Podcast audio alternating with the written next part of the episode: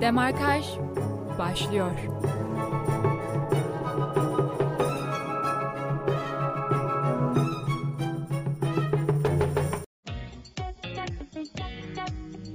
Sevgili dinleyiciler, sizlere 96.6 frekansından Radyo Bilkent Merkez Stüdyolarından sesleniyoruz. Cer Modern'in sponsorluğunu üstlendiği Radyo Bilkent Haber Biriminin hazırlayıp sunduğu Demarkaj'da bu hafta ben Ege Özgülen ve spiker arkadaşım Yiğit Erdoğan sizlerle olacağız. Evet Yiğit merhabalar, nasılsın? Merhaba abi, hoş buldum. Güzel, eğlenceli bir program olacağına inanıyorum. Çok e, önemli bir konumuz var bugün. Birazcık da heyecanlıyım açıkçası. Biraz bende de heyecan var. Uzun zaman sonra Demarkaj dinleyicileriyle fiziksel olarak stüdyoda bir arada bulunabilmek çok Kesinlikle hoş. Kesinlikle öyle. Kesinlikle öyle. Artık e, sağlık protokolleri gereği tabii ki e, onlara uyuyoruz ama yani burada olmanın verdiği his birazcık daha güzel aslında ya. Kesinlikle. E, Bugün Demarkaj'da felsefe konuşacağız, erdem etiği konuşacağız, felsefenin günlük hayatla ilişkisini konuşacağız. Çok değerli de bir konuğumuz olacak. Bilkent Üniversitesi Felsefe Bölümü öğretim üyesi Sayın Tufan Kıymaz hocamız bizlerle olacak. Hocam hoş geldiniz. Hoş bulduk, teşekkür ederim. Merhabalar, nasılsınız? Sağ ol, iyiyim. Siz nasılsınız? Biz de iyiyiz. Bizleri kırmadığınız, e, davetimize icabet ettiğiniz için teşekkür ederiz. Abi ne demek? Hocam size ufak bir soruyla başlayalım o zaman. E, yeterince değer görülmediği düşüncesi var felsefeye karşı ülkemizde. Çünkü insanlar biraz daha e, lise yıllarından gelme belki de e, sürekli gördüğümüz stabil bir bilgi birikimi var. E, felsefe tarihi üzerine, ana akım düşünceler üzerine ve bunların tabiri caizse fikir babaları üzerine bir bilgi birikimimiz var. Fakat felsefe nasıl yapılır, nasıl yorumlanır hakkında pek bir bilgimiz yok. Bu konuda siz ne düşünüyorsunuz? Yani şeyde e, lisede ki o felsefe eğitimi biraz daha özellikle şeylere bakarsak, kitaplarına bakarsak, lise e, kitaplarına bakarsak biraz daha ve felsefe tarihiyle alakalı, biraz daha kim ne demiş onu öğrenmekle alakalı bir e, felsefe öğretim tarzı var. Bazı çok iyi felsefe öğretmenleri var tabii ki lisede. Hani onlar e, aynı zamanda doğru düşünmeyi de öğretmeye çalışıyorlar. Fakat eğer e, kitaplara bakarsak, ders kitaplarına e, çok fazla felsefenin e, kendisi yapılmıyor. E, ve felsefe nasıl yapılır o da çok fazla öğretilmiyor. E, fakat felsefe aslında hani yapılan bir şeydir. Felsefe ne demek mesela? Filosofiya, filos hani şey, e, filia, sevgi, e, sofya, bilgelik. Bilgelik Aynen. sevgisi denir. Ama o bilgelik sevgisi, ya şimdi ben mesela Aristoteles'in bilgeliğini severek felsefeci olabilir miyim, filozof olabilir miyim? Aristoteles'in bilgi, başkasının bilgeliğini sevmek değil bu felsefe. Kendi Bu bilgi kendi bilgeliğini, kendi kendi bilgeliğini hatta hatta kendi sahip olduğum bilgeliği de değil, peşinde koştuğum bilgeliği. Yani bence bilgelik sevgisinden ziyade bilgeleşme sevgisi olarak düşünülmesi lazım felsefenin. Anlatabiliyor muyum? Kendini daha çok bilgeleştirme, daha çok o, kendi, o bilgeliği kazanmaya çalışma uğraşı felsefe. Eskiden Sokrates'ten beri gelen bir geleneğe göre zaten felsefe bir tür yaşam tarzı, akılcı yaşam tarzı. Yani ağaç altında yapılan bir şey değil yani oturup öyle düşünülerek yapılan bir şey değil sadece. İşte bizim aklımızda aslında felsefe denince çok farklı şeyler canlanabiliyor. Peki bu konuda Yiğit sana sorayım. Felsefe deyince senin aklında nasıl bir çağrışım yapıyor? Yani şöyle ki tabii ki burada işin uzmanı varken bana düşmez ama ben felsefeyi doğru soru sorma çabası olarak düşünüyorum. Yani doğru soruyu bulma gayreti bence felsefe.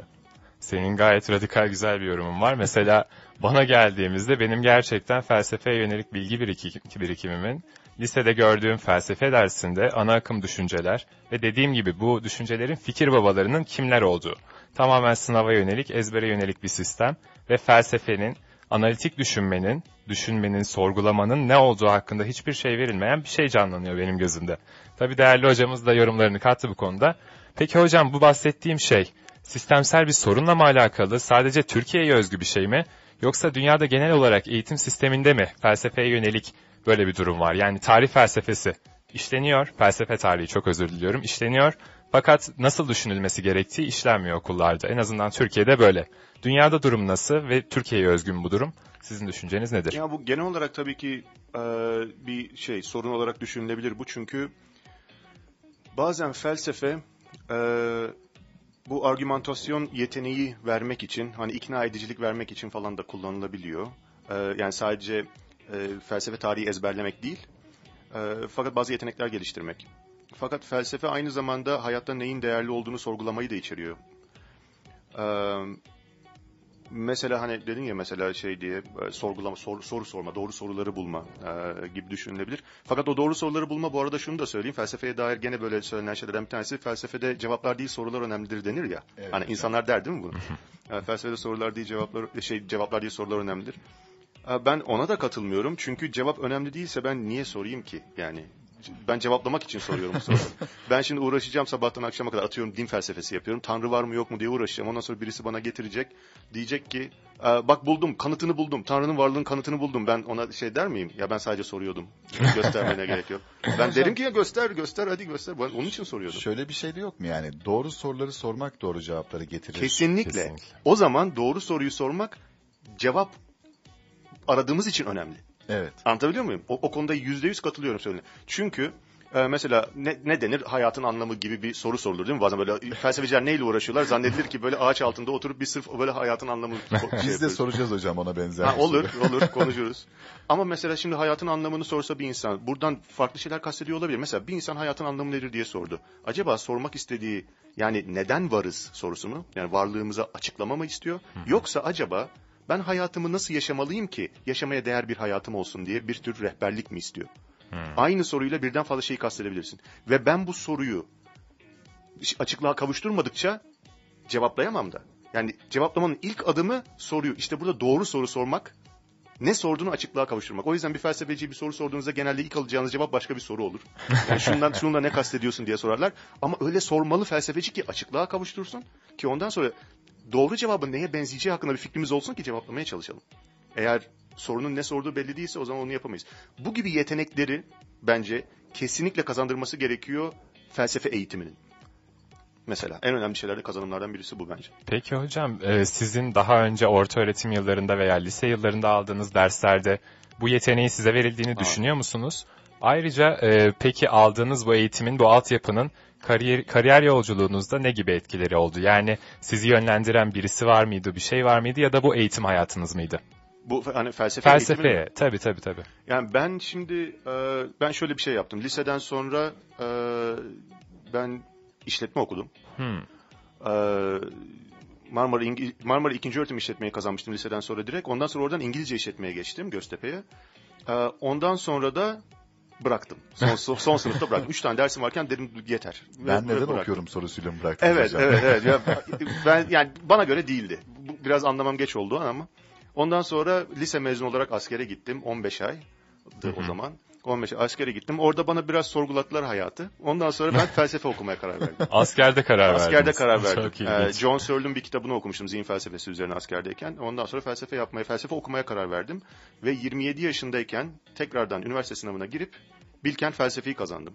Ha. Ee, burada işte esas felsefe eğitimi buradaydı zaten. Yani lisedeki çok değildi. Hani lisedeki ben gene hoşuma gidiyordu lisedeki o öğrenmek de hoşuma gidiyordu. Felsefe tarihini öğrenmek yani. Ama felsefe yapmak değildi tabii ki o. Buraya geldiğimizde şimdi e, burada bizim dersler nasıl geçiyor felsefe bölümünde verilen dersler? E, düşünme üzerine. Yani öğrenci bir şey yapacak. Mesela biz burada yani ben de burada öğrenciyken aynısını gördüm. Hı hı. Ee, mesela sınav diye bir şey yok. Hani öyle vize, final ezberleyeceksin. Çünkü felsefe hızlı düşünmekle alakalı bir şey değil. Hani çabucak düşüneceksin, yazacaksın, doğru cevabı bulacaksın. Felsefe düzgün düşünmekle alakalı bir şey. Düzgün düşen, düşünmekte vakit isteyen bir şey. Alışkanlık haline gelmesi gereken bir şey. Öğrencilerin üzerinde çalışması gereken şey. Hem sınıf içerisindeki tartışmalarda hem de hani bir makale ortaya koyarken. Argümanlarını ortaya koyacaklar. Buna ne gibi eleştiriler getirilebilir onları düşünecekler. Onlara şey yanıt verecekler. Yani bu tür bir eğitim ve ben de burada öğrenciyken böyle bir eğitim almıştım. Onun açıkçası çok yararını gördüm. Ve insanın hayatına dair mesela Sokrates'in dediği sorgulanmamış hayat yaşamaya Evet. değmez mevzusu. Ee, orada kastı mesela yani kısaca ifade edeyim bunu. Neden sorgulanmış sorgulanmamış hayat yaşamaya değmiyor? Çünkü eğer sorgulama sorgulamaktan kasıt ne yani? Değerlerini sorgulamak, amacını sorgulamak, hayattaki amacını sorgulamak, hayatta neye değer veriyorsun? Ya mutluluk için mi yaşıyorsun, para için mi yaşıyorsun, yoksa insanlara yardımcı olmak için mi yaşıyorsun? Ne için yaşıyorsun yani? Eğer sen bunu sorgulamazsan, nasıl bir hayat yaşamalıyım sorusunu sormazsan, ne, ne değerlidir hayatta sorusunu sormazsan, toplum senin adına belirler zaten onu. Hani boşta kalmazsın. Aynen toplum öyle. sana der ki şunu işte standart insan hayatı budur. Bunu böyle yaşayacaksın. Şu yaşında, şöyle şu yaşında, şöyle işte o iş sahibi, ev- evlilik bilmem şu falan olacak. Kesinlikle. Ve Sokrates'in demek istediği şey şu. Sen eğer kendi hayatını sorgulamazsan, kendi değerlerine, kendin aklını kullanarak karar vermezsen senin içilen senin için biçilmiş bir rolü yaşamaya dönüşür hayatın. Otantik bir hayat olmaz. Gerçekten senin hayatın olmaz. O anlamda da yaşamaya değmez. Senin hayatın bile değil ki ilk başta. Ve felsefe eğitimi insana bu şekilde kendi kararlarını verme altyapısını kazandırıyor, donanımını kazandırıyor. Daha otantik bir yaşam, daha ayakları yere basan, daha e, böyle özgün bir yaşam, senden kaynaklanan bir yaşam. Yaşamanın yaşamaya doğru bir adım atmanda sana yardımcı oluyor en azından. Hocam şimdi felsefe nedir'e birazcık değindik. Hı hı. Yani nasıl düşünmeli, uzun uzadıya vakit harcayarak yapılması gereken bir şey. Çünkü hemen olacak bir şey değil bu. Evet. Ama bizim genelde felsefe üzerine aldığımız eğitim bunun nasıl olması gerektiğiyle değil de kelimenin etimolojik kökenine dair işte nedir? Bilgelik sevdası. Biz bunları öğrendik genelde ve felsefenin de e, ülkemizde yeterince değer görmediğinden e, tam ol, hani ne olduğunu biz öğrenemedik açıkçası. Tam olarak değer görmüyor çünkü. İşte e, bazı insanlar felsefeyi boş bir uğraş olarak düşünüyorlar. Hı hı. Ee, hani bunun arkasında ne yatıyor? Yani biz soru sormaktan mı yoksunuz ya da e, yanlışlıkla doğru soruyu sorup alacağımız cevaplardan mı korkuyoruz? Ha, o da olabilir. Ya da biz bu noktaya hiç mi gelemedik? Yani şimdi çok bilemiyorum. Hani bu e, bu biraz hani kültürle alakalı bir şey ama sadece bizim ülkemizin kültürüyle alakalı değil. Bu genel olarak olan bir şey. E, yani felsefeyi ya öncelikle felsefe tehlikeli bir şey. Eğer tehlikeli değilse doğru yapılmıyordur. Tehlikeli olması gereken bir şey aynı zamanda çünkü sorgulayacaksın. Yoksa işte dedik Sokrates'ten bahsettik. E, o adamı boşuna öldürmediler yani. Evet. Değil mi? E, çünkü rahatsız etti insanları. Sorgulayarak rahatsız etti. E, o otoritelerin e, aslında bilge bilge gibi davranan insanların aslında bilgi olmadıklarını gösterdi ve gençliği yozlaştırdığı için ve Atina'nın tanrılarını tanımadığı için e, mesela idam edilmişti Sokrates. Hani bu e, yani felsefenin bir tehlikeli kısmı var. Zor da aynı zamanda. Çünkü sorgulayacaksın hayatını. Hani çünkü kendini teslim ederek toplumun değerlerine ya da neyse ailenin değerlerine ya da işte okulun neyse devletin falan değerlerine direkt kendini teslim edersen ve yükümlülüğünü onlara atarsan. Hani karar verme yükümlülüğünü. Mesela insanlar ne diyorlar? Bunu ben demiyorum. İşte şu diyor. Ben sadece söylüyorum. Hani bunu bunu ben demiyorum işte kültürümüz. İşte Elçiye ben, zeval ben olmaz. demiyorum. İşte evet evet onun gibi. Halbuki mesela Jean-Paul Sartre'ın söylediği bir şey var. Bir insana sorarsın mesela ahlakla ilgili bir şey sorarsın e, işte sana cevap verir. Der ki ondan sonra işte sorduğunda neden böyle düşünüyorsun peki ahlaken bunun yanlış olduğunu? E, Ben demiyordum papaz dedi. Ama ondan sonra Sar- Sartre da diyor ki evet, papaza sormaya karar veren kimdi? Yani başkasına da sorabilirdin. Yine sen de sorumlu. Kaçamazsın. Kesinlikle. Kaçamazsın. Ahlaki kararlarının, ahlaki yargılarının sorumluluğundan ben demedim o dedi diyerek kaçamazsın. Çünkü onu dinlemeyi seçen sensin. Ve bu durumda yine illaki mecbursun. Kaynakta sen olacaksın. O zaman onu aklını kullanarak bari yap. Ama bu da kolay değil. Evet. Bu da kolay çünkü şey demek ki çok, çok e, psikolojik olarak da rahatlatıcı değil mi? Ben demiyorum o diyor. Evet suçu başkasına atmak Evet. biraz fazla rahatlatıcı Yükümlülüğü, oluyor. yükümlülüğü atıyorsun başkasına. O zaman yani öyle bir hayat Sokrates'in işte sorgulanmamış hayat dediği tarzda bir hayat. Ben açıkçası şey diyebilirim yani neden felsefe daha böyle revaçta değil, ne- neden böyle daha merkezi bir yer işgal etmiyor bizim, sadece bizim değil genel olarak kültürde. Ee, çünkü zor. Çünkü zor ve toplumun normlarını da sorgulayabilirsin ee, bu değerlerine karar vermeye çalışırken. Ee, mantık hatalarını görürsün insanların yaptıkları, Ee, bilişsel çarpıtmaları fark edersin insanların yaptıkları, hem de böyle otorite kabul eden insanların yaptıkları.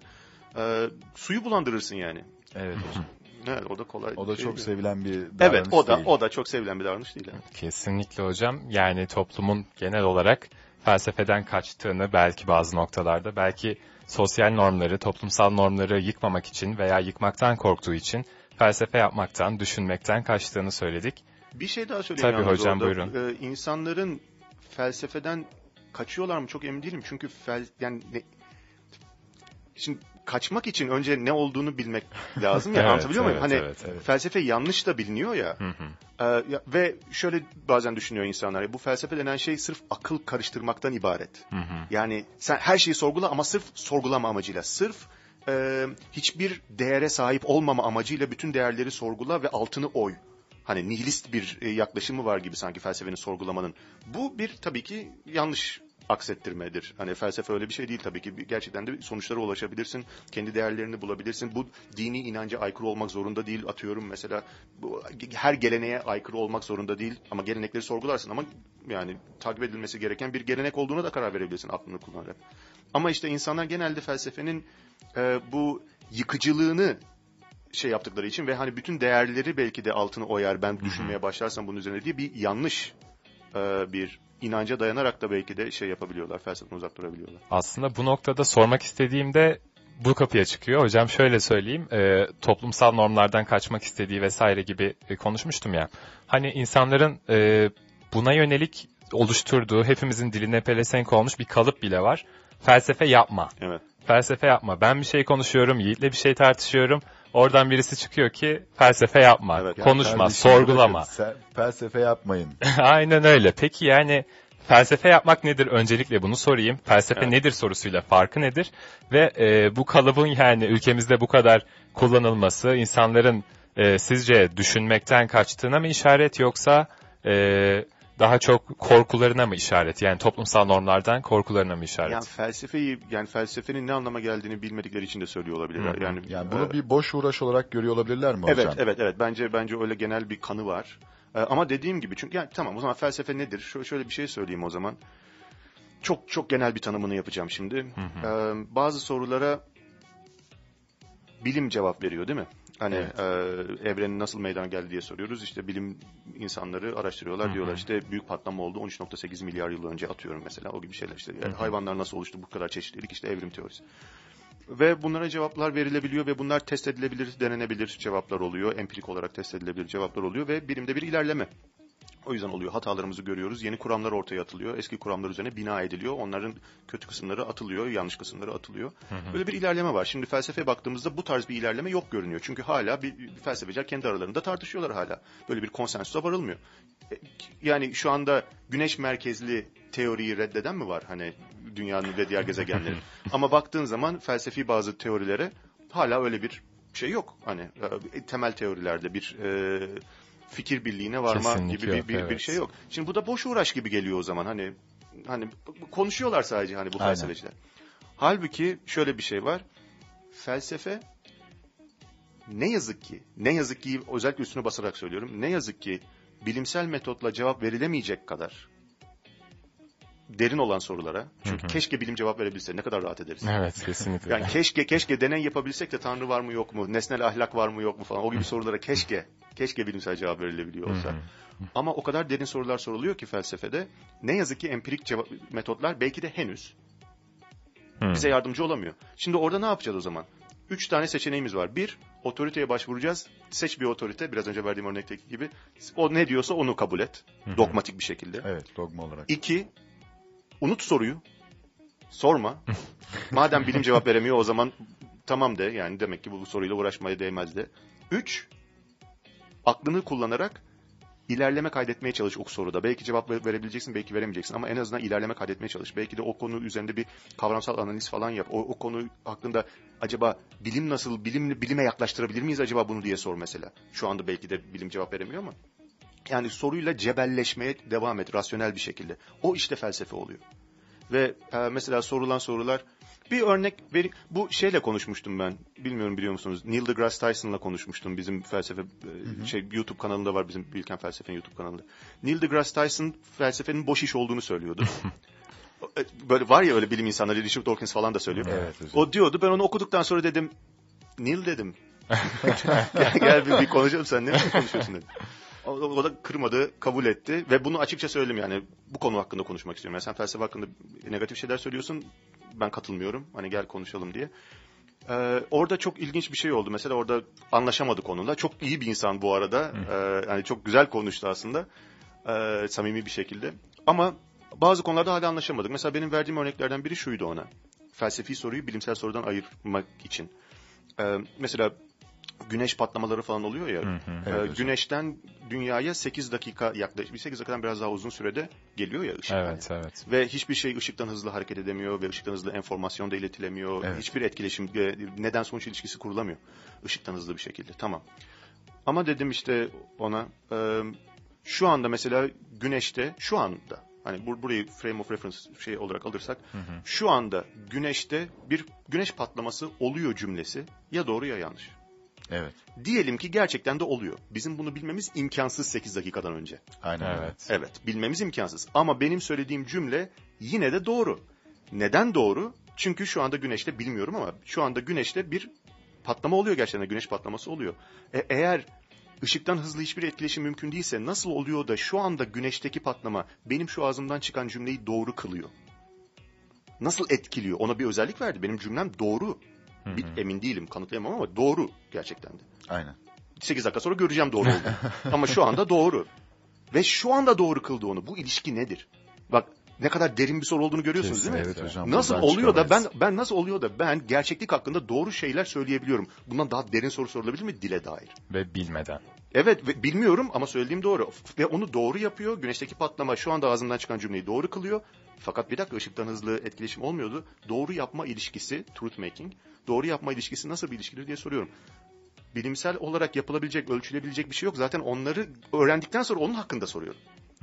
Şimdi ya susacağım bu konu hakkında ya da diyeceğim ki ya bu ilginç bir şey. Ben bunu ben bunu bir düşüneyim diyeceğim. Eğer düşünürsem dil felsefesi ya da metafizik aynı zamanda e, yapıyor olacağım mesela. Hani felsefi felsefeyi bu şekilde özetleyebilirim felsefenin ne olduğunu ve benim biraz daha yakın olduğum felsefe geleneği de bu gibi soruları nasıl yaşamamız gerektiği sorusuna e, uyarlayan yani bu gibi bu, bu e, düşünme şeklini nasıl yaşamamız gerektiği ve işte hayatın anlamı, amacı, değer gibi şeyleri uygulayan yaşam tarzı olarak Sokratesçi geleneğe e, bağlı bir felsefe. Evet hocam çok teşekkür ederiz. Çok güzel bir konuşmaydı. Şimdi ufak bir şarkı arasına gidelim. Ardından demarkaj kaldığı yerden devam edecek.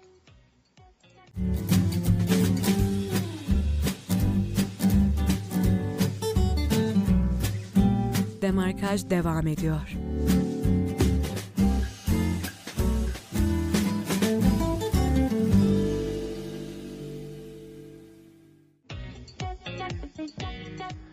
Evet, Cermodern'in sunduğu demarkaj kaldığı yerden devam ediyor. Ee, Tufan Kıymaz hocamızı konuk aldığımızı söylemiştik. Kendisiyle felsefe nedir sorusu hakkında derin bir söyleşimiz oldu. Şimdi hocamızla sohbetimize, söyleşimize devam etmeden önce sevgili Yiğit'in sizlere, siz değerli demarkaj dinleyicilerine ufak bir sürprizi olacakmış. Evet Yiğit sendeyiz. Evet, e, sevgili Cel Modern sponsorluğunda geçen e, gerçekleşen programımız sizlere bir de promosyon veriyoruz. 1 Kasım Pazartesi saat 19.30'da gerçekleşecek olan caz gitaristi Yoav Ezget ve Türkiye'nin önemli caz piyanistlerinden Kaan Bıyıkoğlu'nun bir araya geldiği CSO aday içerisinde bulunan Kovan Bistronomi'de gerçekleşecek bir caz konserine çift kişilik bilet hediye ediyoruz. Peki bu bileti kazanmak için ne yapacaklar? Önemli olan şey bu. Hangi soruyu soracağız biliyor musun Ege? Hangi soruyu soracağız? Ona hocamız takdir edecek tabii ki işinin ehli olarak burada. Ee, ki, tek yapmanız gereken bu çift kişilik promosyonumuzu, hediyemizi kazanmak için tek yapmanız gereken bizi aramak 0312 290 24 34. Tekrar ediyorum 0312 290 24 34 telefon numarasından bizlere ulaşıp, Radyo Bilkent'e ulaşıp programımıza konuk olup hocamızın size soracağı soruyu doğru cevaplayarak bu hediyenin, bu nadide hediyenin sahibi olabilirsiniz. Kesinlikle öyle. Pekala istersen devam edelim. Tabii sendeyiz.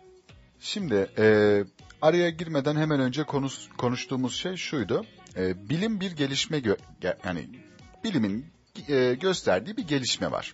Ama e, felsefenin gösterdiği bir gelişme var mı? Yani olay şu mu hocam? Felsefe sürekli aynı şeyleri ısıtıp ısıtıp önümüze mi koyuyor acaba? Hı hı. Değil mi? Yani öyle öyle bir şey var. Bundan değil mi? bahsettiniz Evet, çünkü evet. e, araya girmeden hemen önce bilimin geliştiğinden. Peki felsefe gelişiyor mu hocam? Evet. Mesela e, şimdi biz Aristoteles'in, e, Descartes'in falan fiziğini okumuyoruz değil mi mesela fizik derslerinde? Evet. Ama Aristoteles'in, Descartes'in felsefesini okuyoruz felsefe derslerinde. Evet. Yani aynı şeyleri konuşuyoruz sanki. Hala Platon okunuyor. Yani artık daha kapanmadı mı bu Platon defteri? Değil mi? Yani e, felsefeciler aynı soruları soruyorlar sağ bi- binlerce yıldır, you know, bi- bi- bi- 2500 yıldır falan e, sordukları gibi duruyor. Değil mi? Yani dışarıdan bakınca. Şimdi şöyle bir şey var. E, öncelikle bazı bu, bu hani bir soru örneği vermiştim ya işte o güneş patlaması, o dil nasıl çalışır falan gibi bir örnek.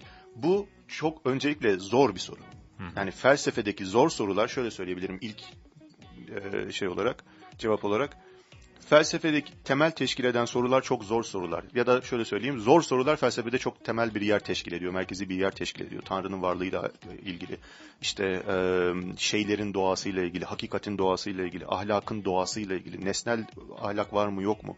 Adalet nedir? Güzellik nedir? Güzellik nesnel midir? Hı hı. Öznel midir? Gibi sorular.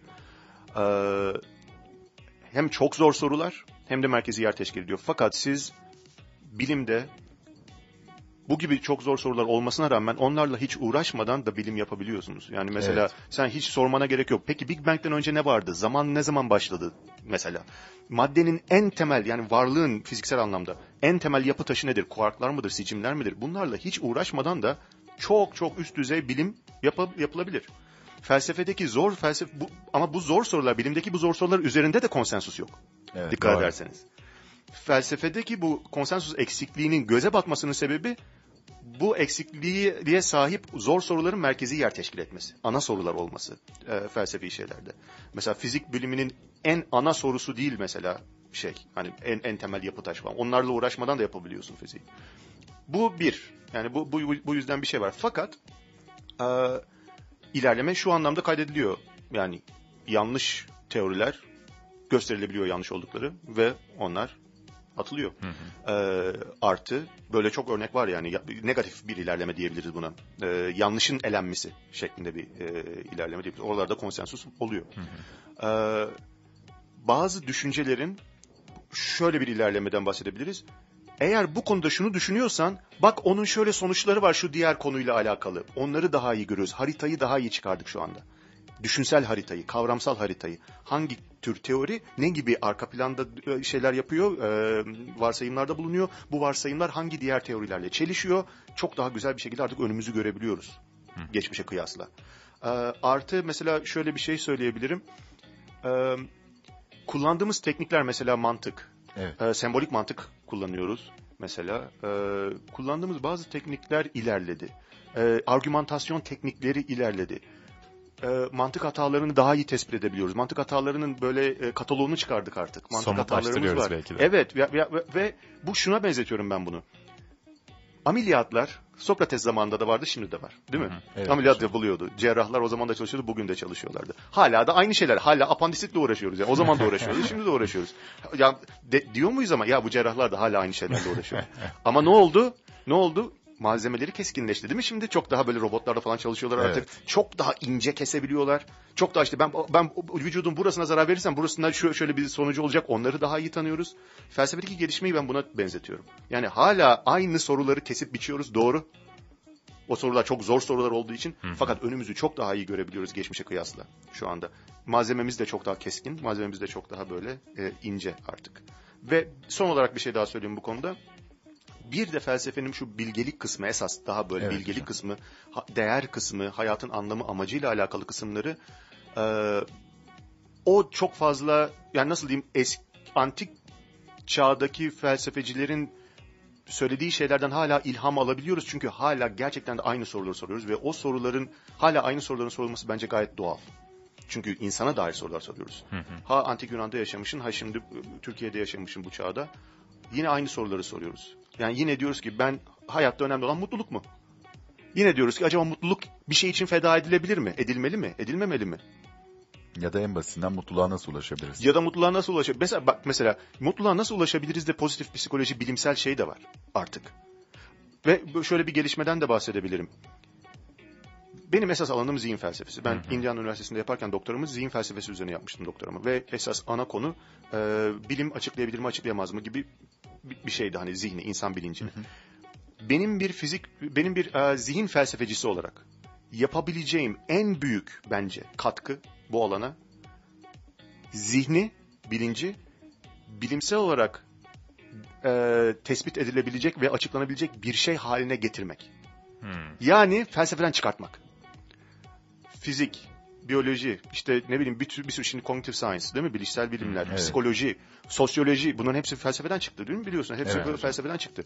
Ben bunu da artı başka bir şekildeki felsefenin gelişimi olarak görüyorum.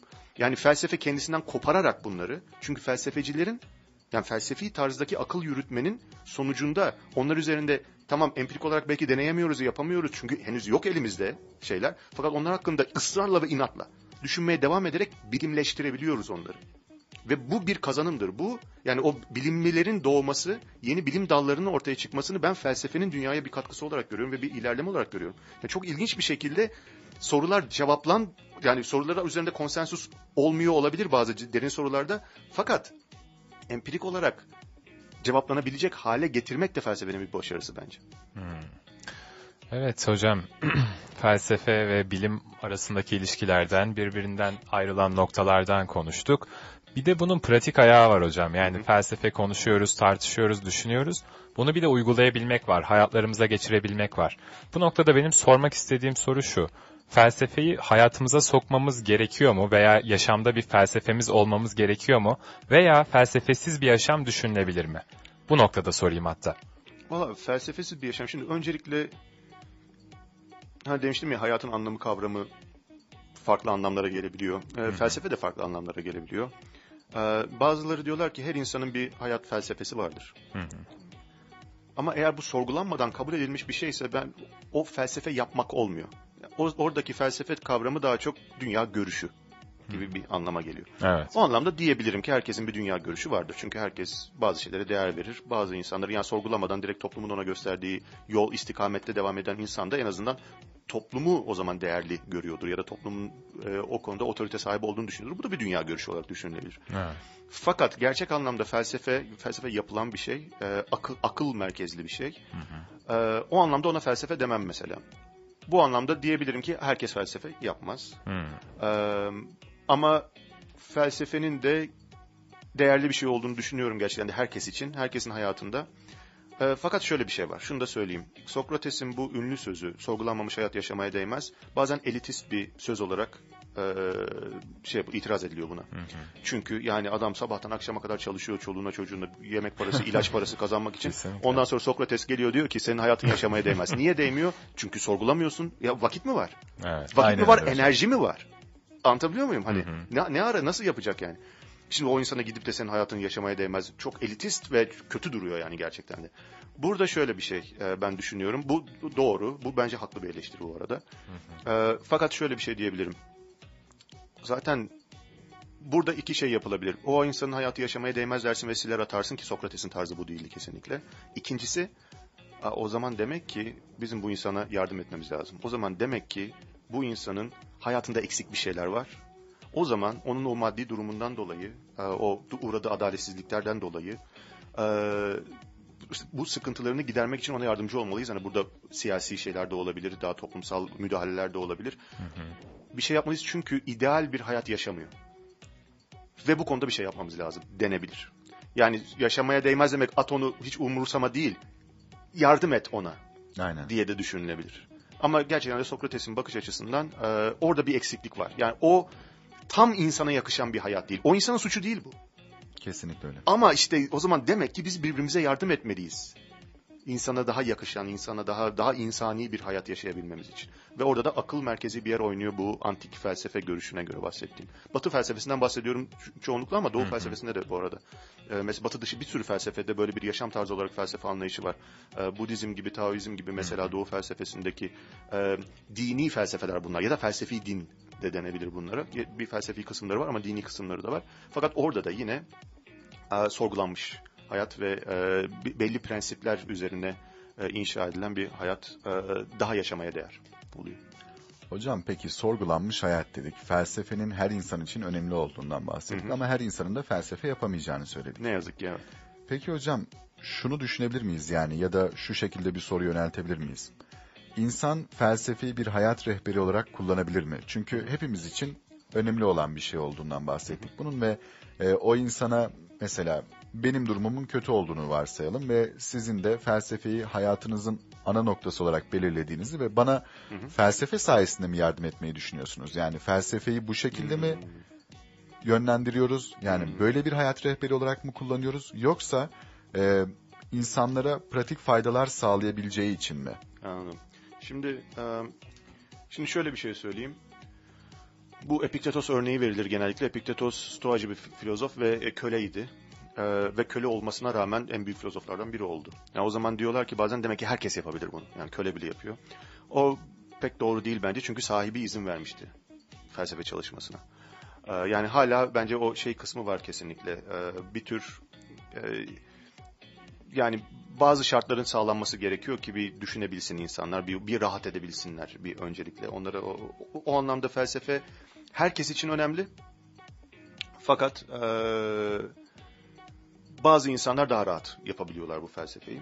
Şimdi burada felsefenin rehberlik etmesi mevzusu e, Sokrates'ten bahsetmiştik işte. Sokrates'in orada aslında en çok e, böyle insanları rahatsız etmesinin sebebi ne vardı toplumda? Bir gelenek vardı ve bu gelenek prensipler veriyordu insanlara, Evet. kurallar veriyorlar. Bu geleneğe uygun yaşayacaksın. Bir de din vardı. Din Aynen de, hocam. din de, din de şeyler veriyor. Nasıl yaşayacağını dair insanlara veriyor. Sokrates ilk defa sadece aklını kullanarak geleneğe ve dine alternatif prensipleri buldu.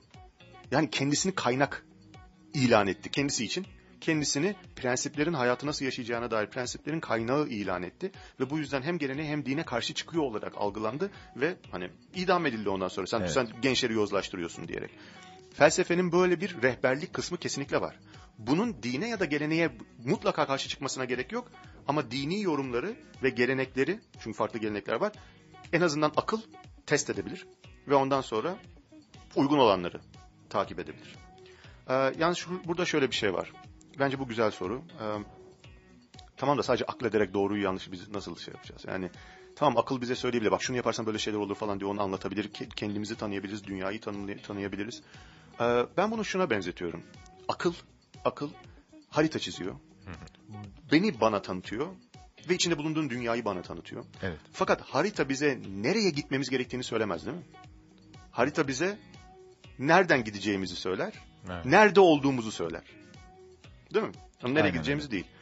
Akıl tek başına bence haritadır. Bu benim görüşüm bu arada. Akıl bence tek başına haritadır. Kant falan katılmıyor Immanuel Kant falan. Sadece düşünerek bulabileceğimizi söylüyor ama ama ben de bence bir de işin içinde duygular var. Mesela vicdan, mesela empati, mesela sevgi. Ee, bu gibi şeyler var. Bunları göz ardı etmemeliyiz ve zaten hani o Sokratik gelenek stoacılar falan da bunları reddetmiyorlar. Yani içimizdeki bir toplumsal bir do- doğamız olduğunu söylüyorlar ve doğal olarak birbirimize karşı bir önemseme, önemsediğimizi söylüyorlar birbirimizi. Ben bunu burada şunu söyleyeyim. Hani demiştin ya sadece düşünerek yani felsefe mi bunu söylüyor? Akıl mı Evet. bunu söylüyor? Yani iyilik yap diye mesela akıl mı bunu söylüyor? Ee, böyle argümanlar var. Mesela Thomas Nagel'ın şöyle bir argümanı var. Birisi bana e, zarar verdi diyelim ki.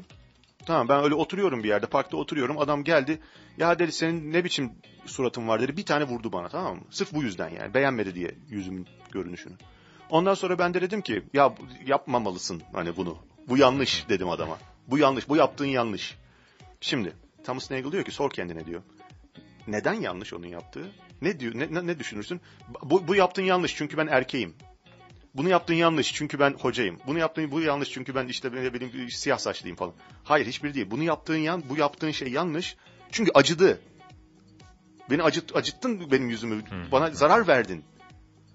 Ha diyor Thomas Nagel. Bak burada argümanında diyor. Bu söylediğim bunu temellendirmen de yani yanlış yaptığın iddianı temellendirirken sen kendine dair herhangi bir demografik falan şeyini kullanmadın. Boyun kaç santim falan onların hiçbirini Evet. kullanmadın. Seninle alakalı hiçbir şey kullanmadın. Sadece acıyla alakalı ve zarar vermekle alakalı bir şey kullandın.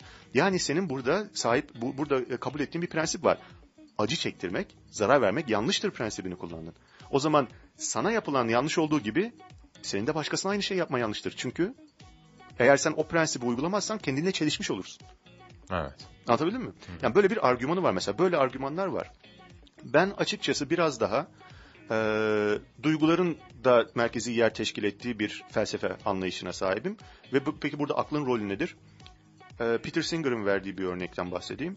Yolda giderken diyor bir çocuğu boğulurken görürsen eğer böyle sığ bir su birikintisinde sırf ayaklı, ayakkabın ıslanacak ve mahvolacak diye o çocuğu kurtarmazsan eğer yanlış bir şey yapmış olursun. Yani çok Evet. çok basit şey kurtarabileceksen eğer kurtarmalısın e, diyor. E, eğer diyor ama bunu kabul ediyorsan diyor o ayakkabının parasını bağışlayarak bir sürü çocuğu gerçekten de kurtarabilirsin. Evet. Ee, bu, bu mümkün. Bu efektif altruizm e, görüşüne göre bu araştırmalarını yapıyorlar. En efektif yardım kuruluşları. Yani gerçekten de ayakkabı parasını hayat kurtarabiliyorsun yani. Bu, bu mümkün. Bunun araştırmaları var. e, çeşitli yardım kuruluşları üzerinden. Peki niye yapmıyorsun? O zaman şöyle düşün diyor. Fark ne?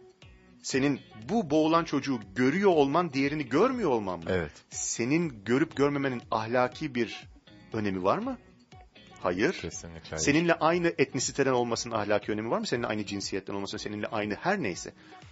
Burada o zaman ne oluyor? İnsanları düşündüğü insanlar neden yardım etmiyorsun, neden işte iyilik yapmıyorsun gibi bir soruyla karşılaştıklarında genelde bazı mazeretler öne sürerler. Aklın o mazeretlerin ne kadar boş olduğunu ortaya çıkarabileceğini düşünüyorum. Her türlü ırkçı, cinsiyetçi falan şeyin yaklaşımın ne kadar altının boş olduğunu akıl gösterebilir. Yani duygu olmadan yani bir herkes birilerini önemsiyor. Evet. Ve ondan sonra diyorlar ki ama ben sınırı burada çiziyorum. Bu öteki ırkla, öteki cinsiyet, öteki bir işte öteki cinsel yönelimle, öteki bilmem neyle falan yok onlar onlar dışarıda kalıyor benim e, ilgi halkamın, önemseme halkamın dışında kalıyor. Akıl burada, felsefe burada işin içine girip bence bu bu arada benim şahsi şeyim, yaklaşımım. E, akıl işte o mazeretlerin altını oyabiliyor ve gösteriyor. Yani bu anlamda ben iyiliğin Thomas Nagel gibi insanlar, Kant gibi, Immanuel Kant gibi insanlar iyiliğin gerçekten de sırf akılla motive edilebileceğini söylemelerine rağmen e, beni o çok ikna etmiyor açıkçası. Ve fakat yine de için, insanın içinde doğal olarak var olan empati, sevgi gibi duyguların akıl kullanarak e, bu şeyinin artırılabileceğini düşünüyorum. E, yani ka kapsadığı alanın artırılabileceğini düşünüyor. Buna e, stoacılar oikiosis diyorlar. Oikiosis evine davet etme de, gibi bir şey demek. Yani hmm. evine evine almak gibi. Yani evindeki insanlara değer verirsin değil mi? Annene, babana, ailene. Evet. Düşün. Ondan sonra çekim alanı. Peki neden yani. komşularımı da almayayım? Yani komşular yani benim, hmm. benimle DNA'dan kaynaklı mı? Hani neden ben bunları önemsiyorum, onlar önemsemiyorum? Hani ondan sonra düşünüp ondan sonra gitgide gitgide şey yapmak ve genelde felsefe tarihinde çok fazla insan dışı hayvanlar e, sorunsallaştırılmazdı. Evet.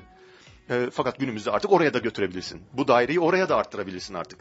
Böyle bir ilerleme de var hani e, şeyimizde. E, ahlak felsefesinde genel olarak, tarihsel olarak baktığımızda. Evet hocam. E, stoacılıktan da ufak ufak bahsetmiş olduk. E, sizin de her ne kadar bölüm itibariyle dersinizi alamamış olsam da gerek sosyal medyada gerek katıldığınız programlardan elimden geldiğince takip etmeye çalışıyorum ve son zamanlarda özellikle Stoa felsefesiyle yakından ilgilendiğinizi görüyorum. Hı hı. Bunun üzerine konuşmalar yaptığınızı görüyorum. E, ufak bir bilgi birikimim var benim şahsen fakat e, olmayan dinleyicilerimiz için de bir bahsedebilir misiniz? Stoacılık nedir? Stoa felsefesi nedir? Evet, Stoacılık e, bu Sokrates'ten etkilenmiş felsefelerden biri, felsefe okullarından biri. Hı hı. E, bu e, Kıbrıslı Zenon tarafından önce 4. yüzyıl, 3. 4. yüzyıllarda e, Kıbrıslı Zenon tarafından kuruluyor. Kıbrıslı Zenon e, çok zengin bir tüccar. Hı hı bir gemi kazası geçiriyor ve bütün malını kaybediyor. Mahvoluyor adamın hayatı. Ondan sonra çıkıyor Atina'ya. Atina'da bir kitapçıya gidiyor. İşte hayatın anlamını falan sorgulamaya başlıyor. Hı hı. Bir kitapçıda felsefe kitaplarına bakıyor. Bu e, Xenofon'un Memorabilia ve Hatıralar diye bir kitabı var. Orada Sokrates'ten bahsediyor. Biz Sokrates'i bir Platon'dan öğreniyoruz bir de e, Xenofon'dan. Ya da Xenofon deniyor bazen. Ee, onu okuyor ve çok hoşuna gidiyor Sokrates'in bu yaşam tarzı olarak felsefe anlayışı. Hmm. O prensibi, o, o, o hayatın değerini e, o, düşünerek bulabilmesi kitapçıya soruyor var mı bunun gibi filozoflar hani onlardan öğreneyim sırf kitap okumayayım da hani gerçekten insandan öğreneyim diye. Tam da o sırada kapının önünden Kratos diye bir adam geçiyor. Hı hı. Krates. Ee, Diyojen'in öğrencisi var yani Diyojen sokaklarda evet. yaşayan hı hı. Diyojen. O da e, Antistenes'in öğrencisi. Antistenes de Sokrates'in öğrencisi. Yani gene Sokrates'e kadar gidiyor. Krates. her oraya varıyor. Evet, evet, her, her yol Sokrates'e çıkıyor bu Batı felsefesinde. Ondan sonra oradan e, onun peşinden gidiyor. Krates'ten kinik okulun kinikliği öğreniyor. Yani böyle toplumun bütün değerlerini reddetme ve tamamen doğaya uygun yaşam ama köpek gibi yaşama. Köpek kelimesinden geliyor kiniklik. Hmm. Daha sonra e, Zenon biraz daha akılcı, biraz daha uygulanabilir bir halini yapıyor. Buna da stoacılık deniyor. Stoacılık olmasının sebebi çünkü e, Stoa Poikile diye bir yerde halka açık, sütunlu bir yerde veriyor derslerini. O stoa dendiği için oraya stoacılar deniyor. Yani ders verdikleri yerde halka hmm. açık dersler veriyorlar. Stoacılığın en temel şeyi e, doğaya uygun yaşamak. Bunu kiniklerden alıyorlar ama farklı yorumluyorlar. Doğaya uygun yaşamak. Bu doğadan kasıtları yalnız çok özel bir şey kastediyorlar. Böyle hani çiçek böcek değil yani o doğa. Hmm. Doğadan kasıtları bir hakikate yani dışımızdaki hakikate. Yani hakikat neyse onunla yüzleşmek.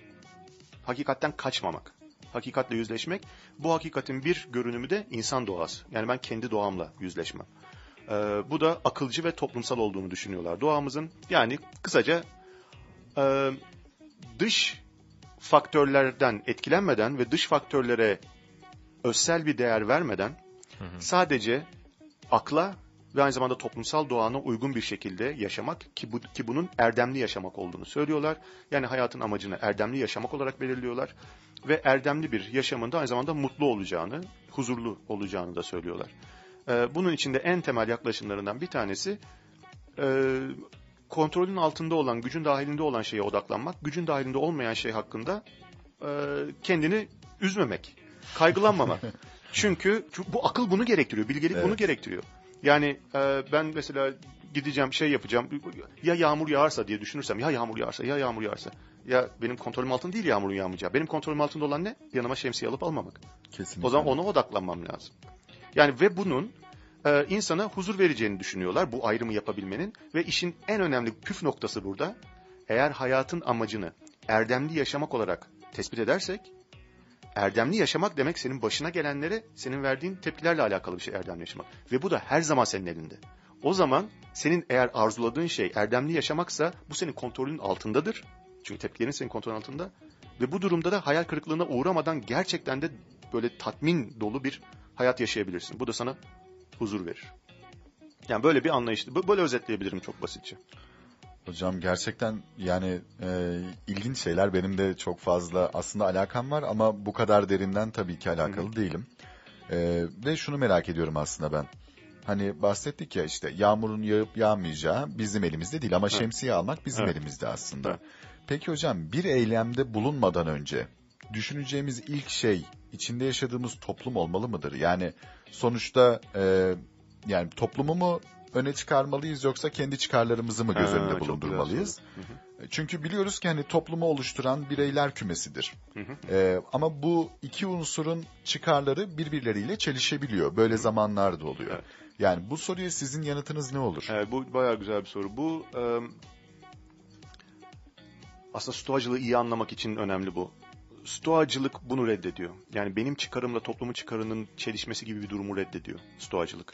Stoacılıkta her kişi e, bir vücudun organı gibidir. Hani vücut toplum. Hatta genel olarak evren Leviathan panteistlerde. miyiz hocam bunu? Tam öyle değil. Çünkü orada toplumu temsil eden bir şey ya. E, Hobbes'un e, Leviathan'ı. Bu gerçek anlamda toplumdan bahsediyorum. insanlardan bahsediyorum yani. E, ve ve hatta evren çünkü panteist bir anlayışları var antik e, stoacıların, modern stoacıların yok ama kalp eğer düzgün çalışırsa kalbin düzgün çalışması onun için iyi bir şey değil mi? Hani düz- kan pompalıyor olması lazım kalbin. Eğer kan pompalamıyorsa kalpte yanlış bir şey var demektir. Bir hastalık var demektir. Evet. Bir, bir, bir, e, bir sorun var demektir. Ama kalp düzgün çalışırsa bu bütün vücut için iyi. Ve vücut için iyi olan şey de kalp için iyi. Çünkü o zaman kalp de daha düzgün çalışıyor. Kalp de daha iyi beslenebilecek eğer vücut iyi çalışıyorsa. Yani diğer organların organların birbiriyle olan alakası gibidir bizim için alakamız. Kalp için iyi olan aslında vücut için, vücut için iyi olan aslında kalp için iyi olduğu gibi ve kalbin çıkarı ve vücudun çıkarı birbirinden ayrılamayacağı gibi bireyin çıkarıyla toplumun çıkarı da birbiriyle örtüşür stoacılara göre. Büyük bir iddia bu. Yani çünkü bize çok doğal geliyor değil mi? Hani benim çıkarımla toplumun çıkarı tabii ki çelişebilir. Hani e, Hobbes'dan örnek verdim mesela ben şimdi vergi vermesem benim için daha iyi ama toplum için iyi değil. Hani değil mi? Evet. Hani biz bize hep böyle düşünmeye alışmışız. Stoacılar buna karşı çıkıyorlar işte. Bu tür bir yaklaşıma. O da şundan dolayı hayatın amacı çünkü bir insan için iyi olan erdemli yaşamaktır zaten. Yani benim başıma kötü şeyler gelebilir. Mesela Zenon'un başına geldiği gibi e, parasını, bütün malını, mülkünü kaybetmiş. Bir stoacı buna şunu sorar. Ya şimdi bu benim başıma gelen bu şey. Beni daha kötü bir insan yaptı mı? Daha erdemsiz bir insan yaptı mı? Hayır. O halde hiçbir şey bana gerçekten zarar veremez. Çünkü eğer eğer hayatının eğer hayatının amacı erdemli insan olmaksa ve erdemli insan da nasıl insandır? Erdemliyle zaten insanlara faydalı olan insandır. Evet. Demek ki başkalarına faydalı olmak benim için de iyi. Çünkü erdemli olmak benim için iyi. Yani o, o ayrımı reddediyorlar ilginç bir şekilde. Çok modern bir düşünce tarzı değil. Evet. Ee, ama farklı bir bence düşünmeye değer bir e, perspektif. Kesinlikle öyle hocam. Bu noktada anladığım şu mu hocam doğru mudur? Yani e, iyi olmak ve kötü olmak veya erdemli olmak e, insanın elinde olan bir şey Evet. Ve başkası dış bir etmen buna zarar veremez çünkü senin içinden gelen neyse odur. Burada yalnız şöyle bir şey söyleyeyim. Bu doğru Hı hı. ama e, hani Nietzsche'nin bir sözü var ya ünlü. e, beni öldürmeyen şey beni güçlendirir. Evet. Evet, evet. Bayağı stoacı bir söz. ama e, Nietzsche stoacıları eleştirse de. Ama e, Burada şöyle bir şey var yalnız. Marcus Aurelius'un da bir buna çok benzer bir sözü var. Ee, diyor ki engel yola dönüşür. Yani bizim yolumuza çıkan bir engel olur. Ondan sonra eğer benim amacım zengin olmaksa mesela ben malımı mülkümü şey gibi Zenon gibi kaybedersem bu bir engeldir işte. Fakat eğer benim amacım erdemli insan olmaksa benim yoluma ne engel çıkarsa çıksın benim tepkim belirleyecek ya erdemli davranıp davranmadığımı. O zaman o engel şimdi yolum değişti sadece. Şimdi o diğer yolda yine erdeme doğru yürümeye devam edeceğim. Hiçbir şekilde benim yolum kesilemez. Marcus Aurelius Meditasyonlar kitabında bunu örnek olarak diyor ki şeyi düşün diyor. Ee, bir ateşe atılmış odun çok büyük bir odun atarsan şöminedeki ateşe o ateşi böyle sönmeye yüz tutabilir o ateş. O Evet. odundan o ateşi onu sarsar yani şey e, odun ateşi sarsar. Ama eğer sönmezse o ateş yavaş yavaş yavaş yavaş onu böyle alır hatta bir de ondan beslenir. Evet, Sönmemekle kalmaz bir de ondan beslenir. Daha da harlanır. İşte Nietzsche'nin beni öldürmeyen şey beni güçlendirir. Burada yalnız söylemek istediğim şöyle bir şey var. O kadar basit değil. ee, burada Stoacıların söylemek istedikleri şey şu. Sen o ateş gibi bir insana dönüşebilirsin. Şu anda birdenbire böyle böyle seçip de düşünüp tamam ben artık bundan sonra benim başıma gelen her şeyden ben besleneceğim. O kadar basit bir şey değil. Şunu seçebilirsin ama. Ben yavaş yavaş yavaş yavaş daha bilinçli bir şekilde, daha felsefi bir şekilde yaşayacağım. Daha erdemli bir şekilde yaşamaya çalışacağım. Alışkanlık yönetimiyle alakalı bir şey biraz bu. Dünyaya bakış açısıyla alakalı, içselleştirmekle alakalı bu bakış açısını. Yani başına gelen her şeyi e, ya benim planım vardı şikayet eder bir şey de değil. Yani planım vardı olmadığı hayal kırıklığına odaklanmak şeklinde değil de şimdi ben bunu nasıl buna nasıl erdemlice karşılık verebilirim? Ben bunu nasıl bir şey için kullanabilirim gibi kendimi geliştirmek için ya da insanlara yardım etmek için. Yani bu anlamda gitgide gelişmek burada en önemli e, şeylerden bir tanesi. Evet hocam çok güzel açıkladınız gerçekten. Şimdi ahlak ve erdem etiğine geçmek istiyoruz. Bu Hı. konu hakkında konuşmak istiyoruz. Fakat bundan önce sevgili Demarkaj dinleyicilerine ufak bir hatırlatmamız var. Evet Yiğit'in sürprizi dedik. Yiğit o zaman bahsetsin tekrar. Ee, 1 Kasım Pazartesi günü saat 19.30'da CSO Ada Ankara'da bir caz konserine çift kişilik bilet veriyoruz. Hocamızın soracağı bir soruya yayını arayıp katılabilirsiniz. Yayını hangi numaradan arıyorlar peki? 0312 290 24 34 tekrar ediyorum 0312 290 24 34 telefon numarasından Radyo Bilkent'i bizleri arayarak programımıza konuk olarak hocamızın soracağı soruya doğru yanıt vererek hediyemizin sahibi olabilirsiniz diyelim ve şimdi ufak bir şarkı arası verelim. Demarkaj devam edecek.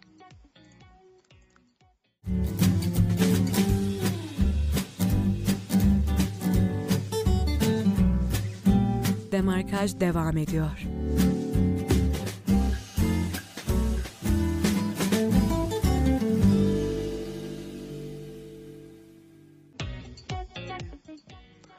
Cer Modern'in sunduğu Demarkaj kaldığı yerden devam ediyor. İçeriden arkadaşlarım uyardı. Yayınımıza katılmak isteyen konuklarımız varmış. Eyvah eyvah. Eyvah eyvah. Evet e, konuğumuzu Hemen şöyle o zaman bağlayalım. konuğumuzu bağlayalım yayına. Konuğumuzu şu anda arıyorum. Bakalım. Alo sesim geliyor mu? Alo merhaba. Merhabalar. Kiminle görüşüyorum acaba?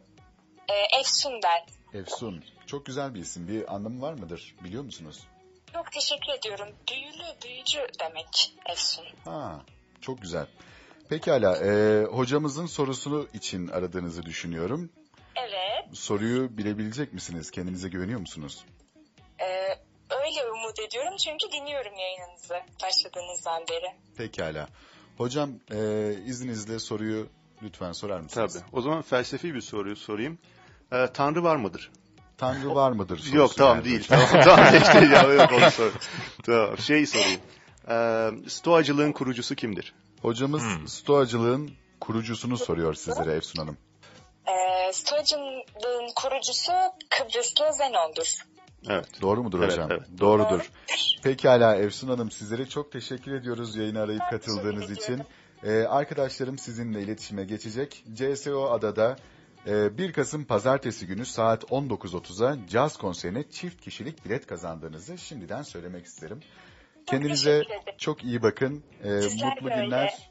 Felsefeyle kalın diyebilir miyiz hocam? Kesinlikle. Pekala. İyi günler diliyorum. İyi yayınlar, hoşçakalın. evet promosyonumuzu da vermiş bulunduk. Efsun Hanım da renk kattı programımıza. Kendisine Kesinlikle de öyle. teşekkür Kendisine ediyoruz. teşekkür ederim. E, kaldığımız yerden o zaman programımıza devam edelim. Evet. Benim ilginç bir sorum var bu arada. Hı hı. Ee, şimdi konuştuk, birçok şeyden konuştuk. Bir insanın erdemli olup olamayacağı, bir insanın nasıl erdemli olabilir ya da hangi davranışlar onu erdemli yapar, nasıl olur bunlar? Bunların üzerine birazcık konuştuk hocam. Ee, ben şunu merak ediyorum. Erdemli olmanın da ötesinde iyi insan nedir hocam tam olarak? Ya da e, biz insanlar neden iyilik yapıyoruz? Yaptığımız iyilikleri yaparken e, bunu iyilik yapma amacıyla mı yapıyoruz mesela yoksa fayda sağlamak için mi iyilik yapıyoruz? Kendi vicdanımızı mı rahatlatıyoruz bunlarla? Yani iyi insan olma hissini yaşamak da bunun bir parçası mıdır? Hmm. Şimdi bu biraz daha sanki e, ahlak psikolojisiyle alakalı bir soru gibi. Hani insanlar nasıl, insanları motive eden nedir? Gerçek Evet hayatta. hocam. Bu, bu, bu şey bir soru. Hani böyle bilimsel olarak bir araştırılabilecek bir soru. Evet. Ee, ve o zaman ben her zaman şey taraftarıyım. O zaman işi bilim insanlarına bırakmak. Yani eğer bilimin cevaplayabileceği bir soruysa, psikologların mesela cevaplayabileceği soruysa, sosyologların cevaplayabileceği soruysa, fizikçilerin cevaplayabileceği soruysa o zaman onlara bırakma taraftarıyım. Fakat işin şu kısmını felsefi olarak ele alabilirim. Ee, bazen şöyle şeyler söyleniyor. İnsan bencildir. İnsan ne yaparsa yapsın her zaman kendi çıkarı için yapar. Ee, psikolojik şey anlamında değil bu. Ee, yani insan doğası gereği böyledir deniyor. Ee, Burada hani biraz önce de belirttiğim gibi stoacılar bu ayrıma katılmıyorlar. Stoacılar başkası için iyi olan şeyin benim için de iyi olduğunu, e, iyilik yapmanın herkes için iyi olduğunu, yani iyiliğin kendi içinde iyi olduğu gibi düşünceye sahipler. Burada sadece şunu söyleyebilirim, kavramsal bir şey olduğu için bu. Ee, Ben başkasına yardım ettiğimde bunu gerçekten de iyi hissetmek için yapıyor da olabilirim. Belki de böyledir. Ee, Bir insan görürüm, içim acır, eğer yardım etmezsem ben kötü hissedeceğim kendimi. Yardım etmezsem belki suçluluk hissedeceğim. E şimdi o suçluluktan kurtulmak için o insana yardım ederim. O insanı gördüğüm, onun aç, aç olduğunu gördüğüm zaman benim içim acıdığı için mesela ona yardım edebilirim. Bu gerçekten iyilik midir? Ha bu gerçekten iyilik midir Evet. sorusu mesela değil mi? Gerçekten böyle yapıyor muyuz yapmıyor muyuz? İşte psikologların şey. Evet. Böyleyse peki bu gerçekten iyilik sayılır mı sayılmaz mı? İşte bu biraz daha felsefi bir soru. Çünkü neden kavrama geldik. Burada e, şöyle bir şey söyleyebilirim. Diyelim ki hepimiz böyleyiz. Diyelim ki hepimiz yani böyle e, açken çocuğuna yardım eden, çocuğuna veren mesela e, yemeği, kendisi yiyeceğine çocuğuna veren bir anne bile bazı insanlar göre psikolojik egoizm görüşüne göre aslında bencilce davranıyordur. Çünkü çocuğunun açlığını görmek onun için kendi açlığından daha acı vericidir. Evet. O zaman ondan kaçınmaya çalışıyordur hala. Yani bu görüşe göre her insan bencildir gibi bir şey. Buna verilen e, şöyle bir yanıt var ki bana mantıklı geliyor bu yanıt. E, bizim bencillik gibi kavramları kullandığımızda aslında ayırmaya çalıştığımız şeyler e, kendi arzularını tatmin etmeye çalışan insanla öyle olmayan insan değil de hani o ayrım değil de arzularının içeriğiyle alakalı bir ayrım. Yani bazı insanlar başkalarının buna üstün olunca, onları sömürünce, onların üstüne basınca mutlu olur. Bazısı da diğer insanların açlığını görünce bundan huzursuz olur ve onlara yardım ederek mutlu olur. Bu iki arası, insan arasında hala bir ayrım var. Hepsi kendi arzusunu doyurmaya çalışıyor doğru.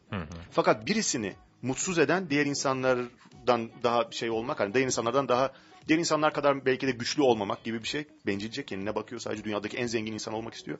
Diğerini mutsuz eden şey diğer insanların mutsuzluğu.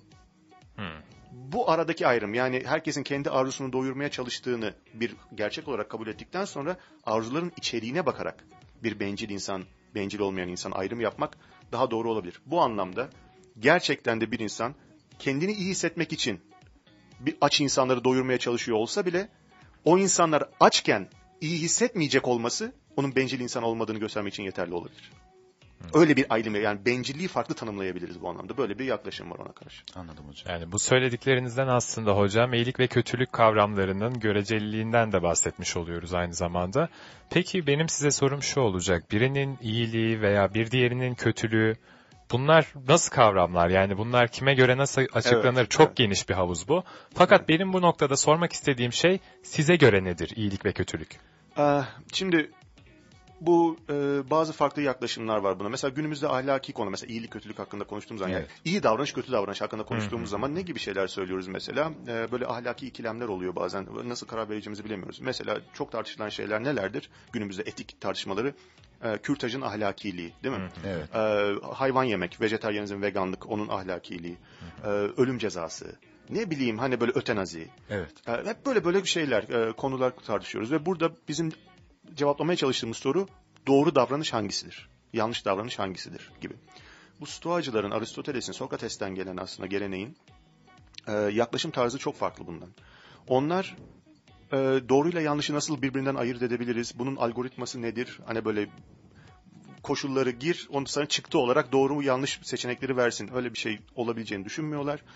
E, onların bakış açısı erdem etiği deniyor buna ve biraz daha e, kişiye odaklanıyorlar, karaktere odaklanıyorlar. Nasıl daha iyi bir insana dönüşebiliriz diye soruyorlar. Ve orada düşündükleri şey şöyle bir şey. Eğer biz daha iyi bir insana dönüşebilirsek zaten doğruyla yanlışı ayırt edebileceğiz kendimiz. Bunun bir formülü yok. Ee, aynı çok iyi bir satranç ustasının doğru hamleyi görebilmesi gibi. Ben erdemli bir insana dönüştükçe kendim e, ayırt edebileceğim doğru yaklaşımla yanlış yaklaşım. Yani buradaki bir e, şey var. E, nasıl diyeyim? Kendini geliştirmekle alakalı biraz daha erdemli olmak. Ve erdemi de şöyle kısaca erdem erdem deyip duruyorum yani o ne demek?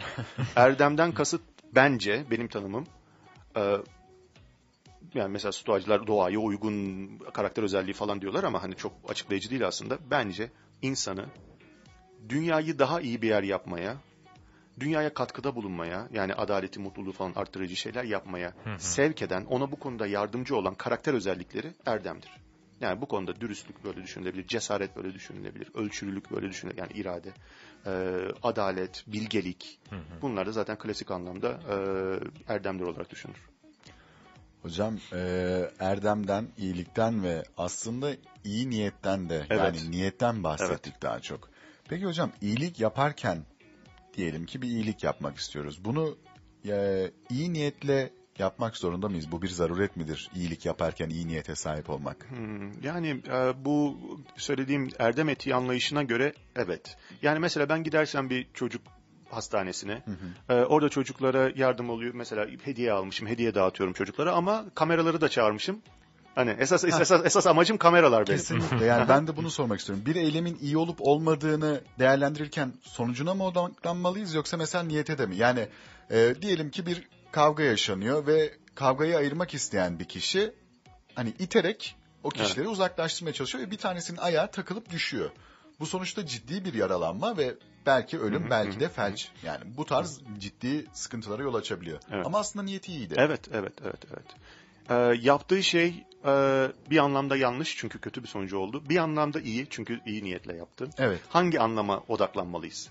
Ee, ben bir davranışı değerlendirdiğimde niyete mi bakmalıyım, sonucuna mı bakmalıyım, Kesinlikle. ikisine de mi bakmalıyım, yoksa başka bir şeye mi bakmalıyım?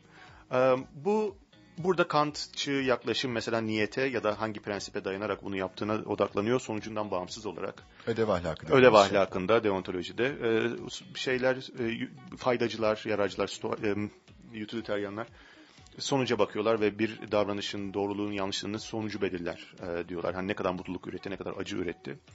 E, ben açıkçası e, gene biraz daha erdem etiğine yakınım ve orada da şöyle bir şey vardır. Sen kendini geliştirirsen, duygusal olgunluk, ahlaki olgunluğa sahip erdemli bir insan haline gel- gelirsen, e, o zaman belli şartlar altında, belli durumlarda sonuca mı odaklanmak daha uygun acaba? Yoksa niyete mi odaklanmak daha uygun acaba? Bunu ayırt edebilirsin. Çünkü bu e, direkt prensip takip etmekten ziyade her zaman sonuca bak, her zaman niyete bak gibi. Prensip takip etmekten ziyade hayat karma karışık bir şey. Kesinlikle öyle. O, orada biraz daha uzmanlık gibi bir şeydir bu. Yani bir, bir know-how olur ya. Yani sen e, bisiklet hakkında istediğin kadar oku bisikletin mekaniği üzerine, işte insan vücudu üzerine falan istediğin şey o kadar oku. O sana bisiklete nasıl binmeyi öğretmez. Evet. Bisikleti binmeyi öğrenmek demek, bilmek demek, onu deneyimlemek demek ve düşe kalka düşe kalka öğreneceksin. Aynı onun gibi ahlak da, ahlaki yaşam da, erdemli yaşam da böyle düşe kalka yavaş yavaş öğrenecek bir şeydir. Ve ondan sonra mesela birisi sorsa, ya şu- tam şöyle giderken acaba gidonu ne kadar çevireceksin? Kaç kaç açısı ne olacak? İşte ne hızla pedala basacaksın? O, o otomatikleşecek, o alışkanlık haline gelecek. Onu yapabileceksin, onu göreceksin bir anlamda. Yani o zaman da sen bir durumla karşılaştığında ahlaken önemli olan kısım nedir burada? Bu insanın niyeti mi? Bu insanın yaptığı şeyin sonucu mu? O mesela bir insana yardım edeceksin diyelim ki ama onun mesela bir insana onun rızası haricinde yardım edilebilir mi edilemez mi?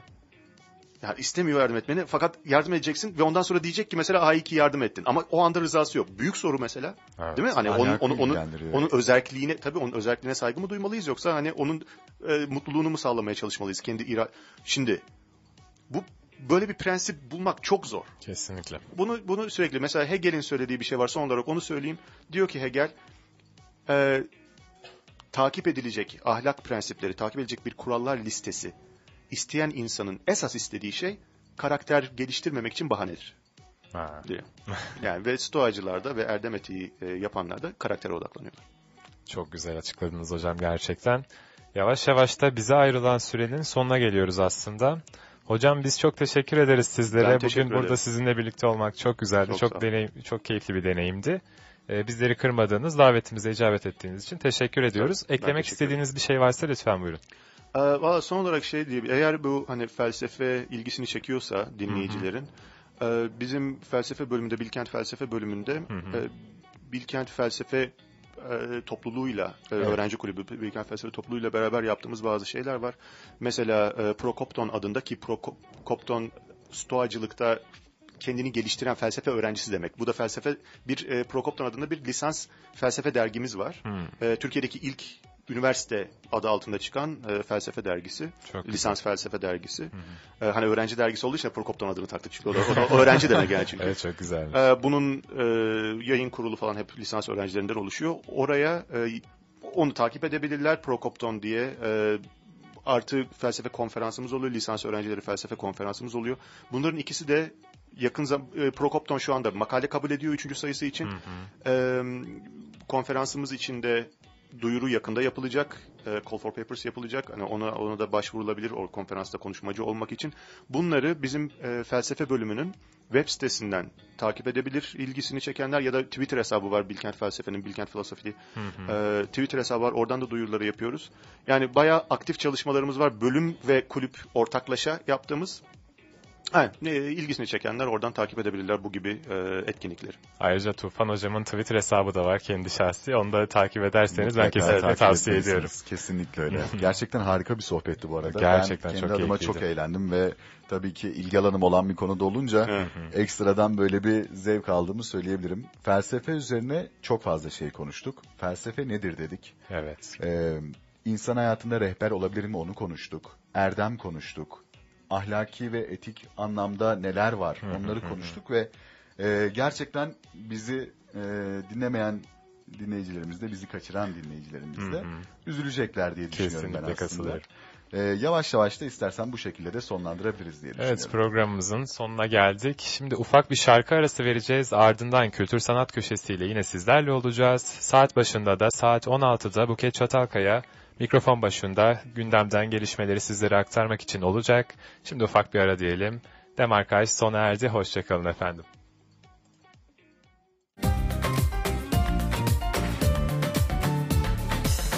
Demarkaj sona erdi.